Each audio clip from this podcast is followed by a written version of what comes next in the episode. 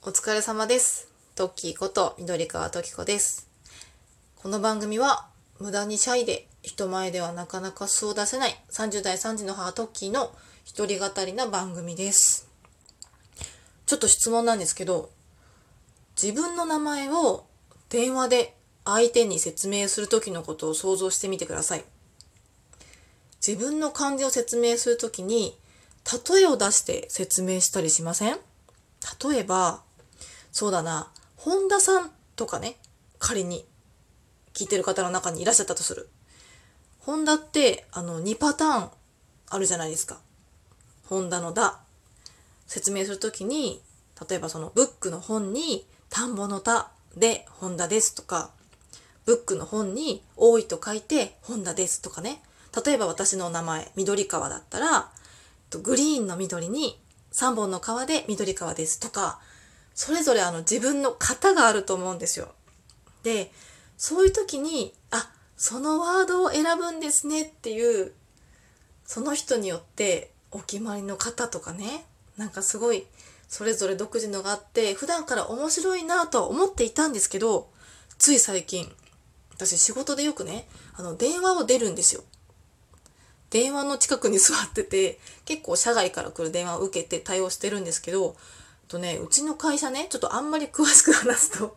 いろいろとバレたら怖いので、ずっとぼかしながら喋るんですけど、近々ね、あの、場所を移転するんですよ。で、移転すると何が起こるかっていうと、電話帳とかがね、変更になるわけですよ。まあ、住所が変わるからね。まあ、それにあたって、おそらく NTT の方だったと思うんですけど、とね、数日前に、電話帳掲載の件で確認でお電話しましたって言ってかかってきまして、でその方が、まあ、まずね、その自分の会社の名前と、あと電話番号ね、電話番号と、新しい住所こちらでお間違いないですか？みたいなことを聞いてくれたんですけど、その時に、間違ってるといけないので、きちんと社名も確認させていただきますねって言って、確認してくださったんですけど、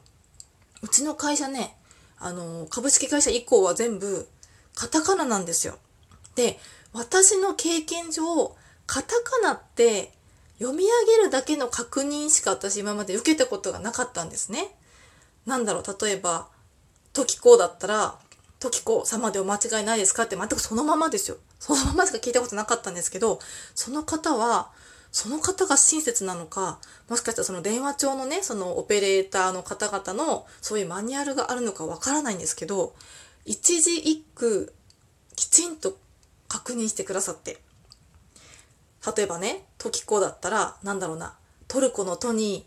キリンの木に、子供の子でお間違いないですか？みたいな、そんな確認をしてくださってね。で、しかも、ちょっとうちの社名をここで言えないんでね、うまい例えが思いつかないんですけど、すごいね、そのね、ワードセンスが良かったの。すごい。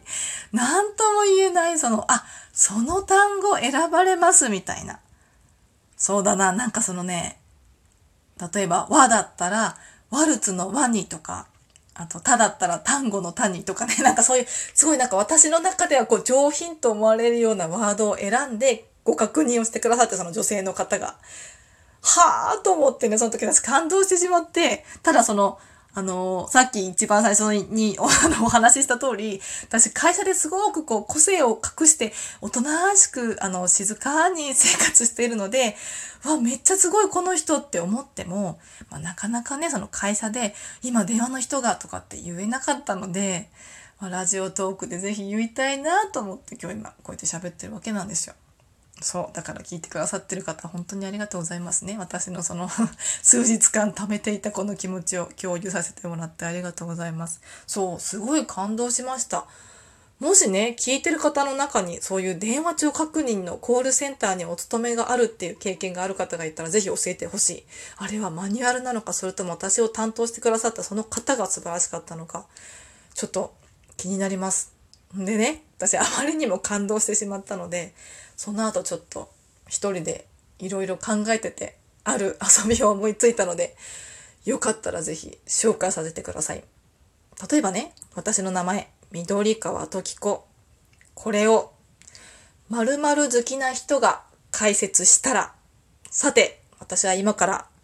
〇〇好きな人、そう、この〇〇に入る言葉を当ててほしいんですけど、なんとかが好きな人が緑川時子を解説したら、を言ってみるので、何を好きな人が解説してるのか、コールセンターの方がもし〇〇好きだったらってところで予想してみてください。多分簡単だと思いますけど。じゃあ、いきますね。第1問。ミミッキュのミに、ドサイドンのド、リーフィアのリに、カメックスのカ、ワニの子のワに、トルネロスのト、キノココの木に、コータスの子で、緑川時子様でお間違いないでしょうかさあ、何好きの方でしょうか？シンキングタイム。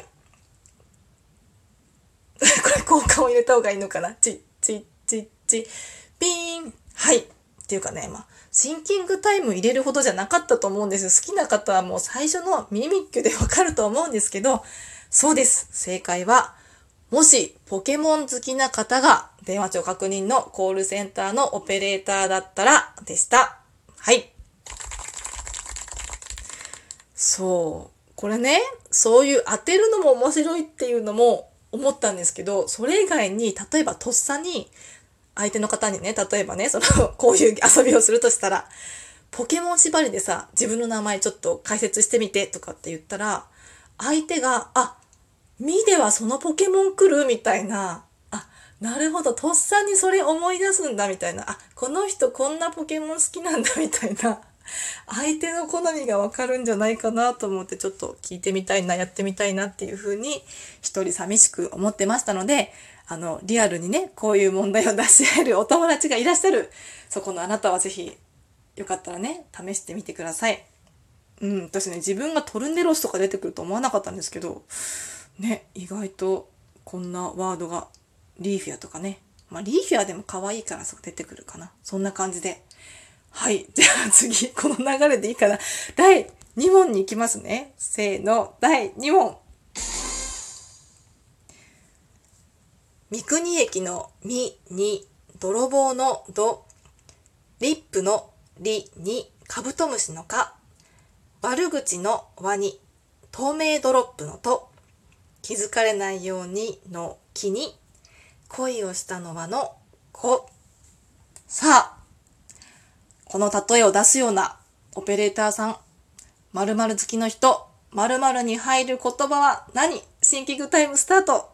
チッチッチッチッチッチッチッチッピーンこれ、よくわかんないな。はい、正解は、もし、オペレーターさんが、愛子が好きな人だったら、でした。大丈夫かな？なんかちょっとグダグダ感が否めないんですが。そうです。実はね、私ね、愛子が好きなんですよ。前、ちらっと他のところでも言ってるんですけど、今挙げた例えすべて愛子様の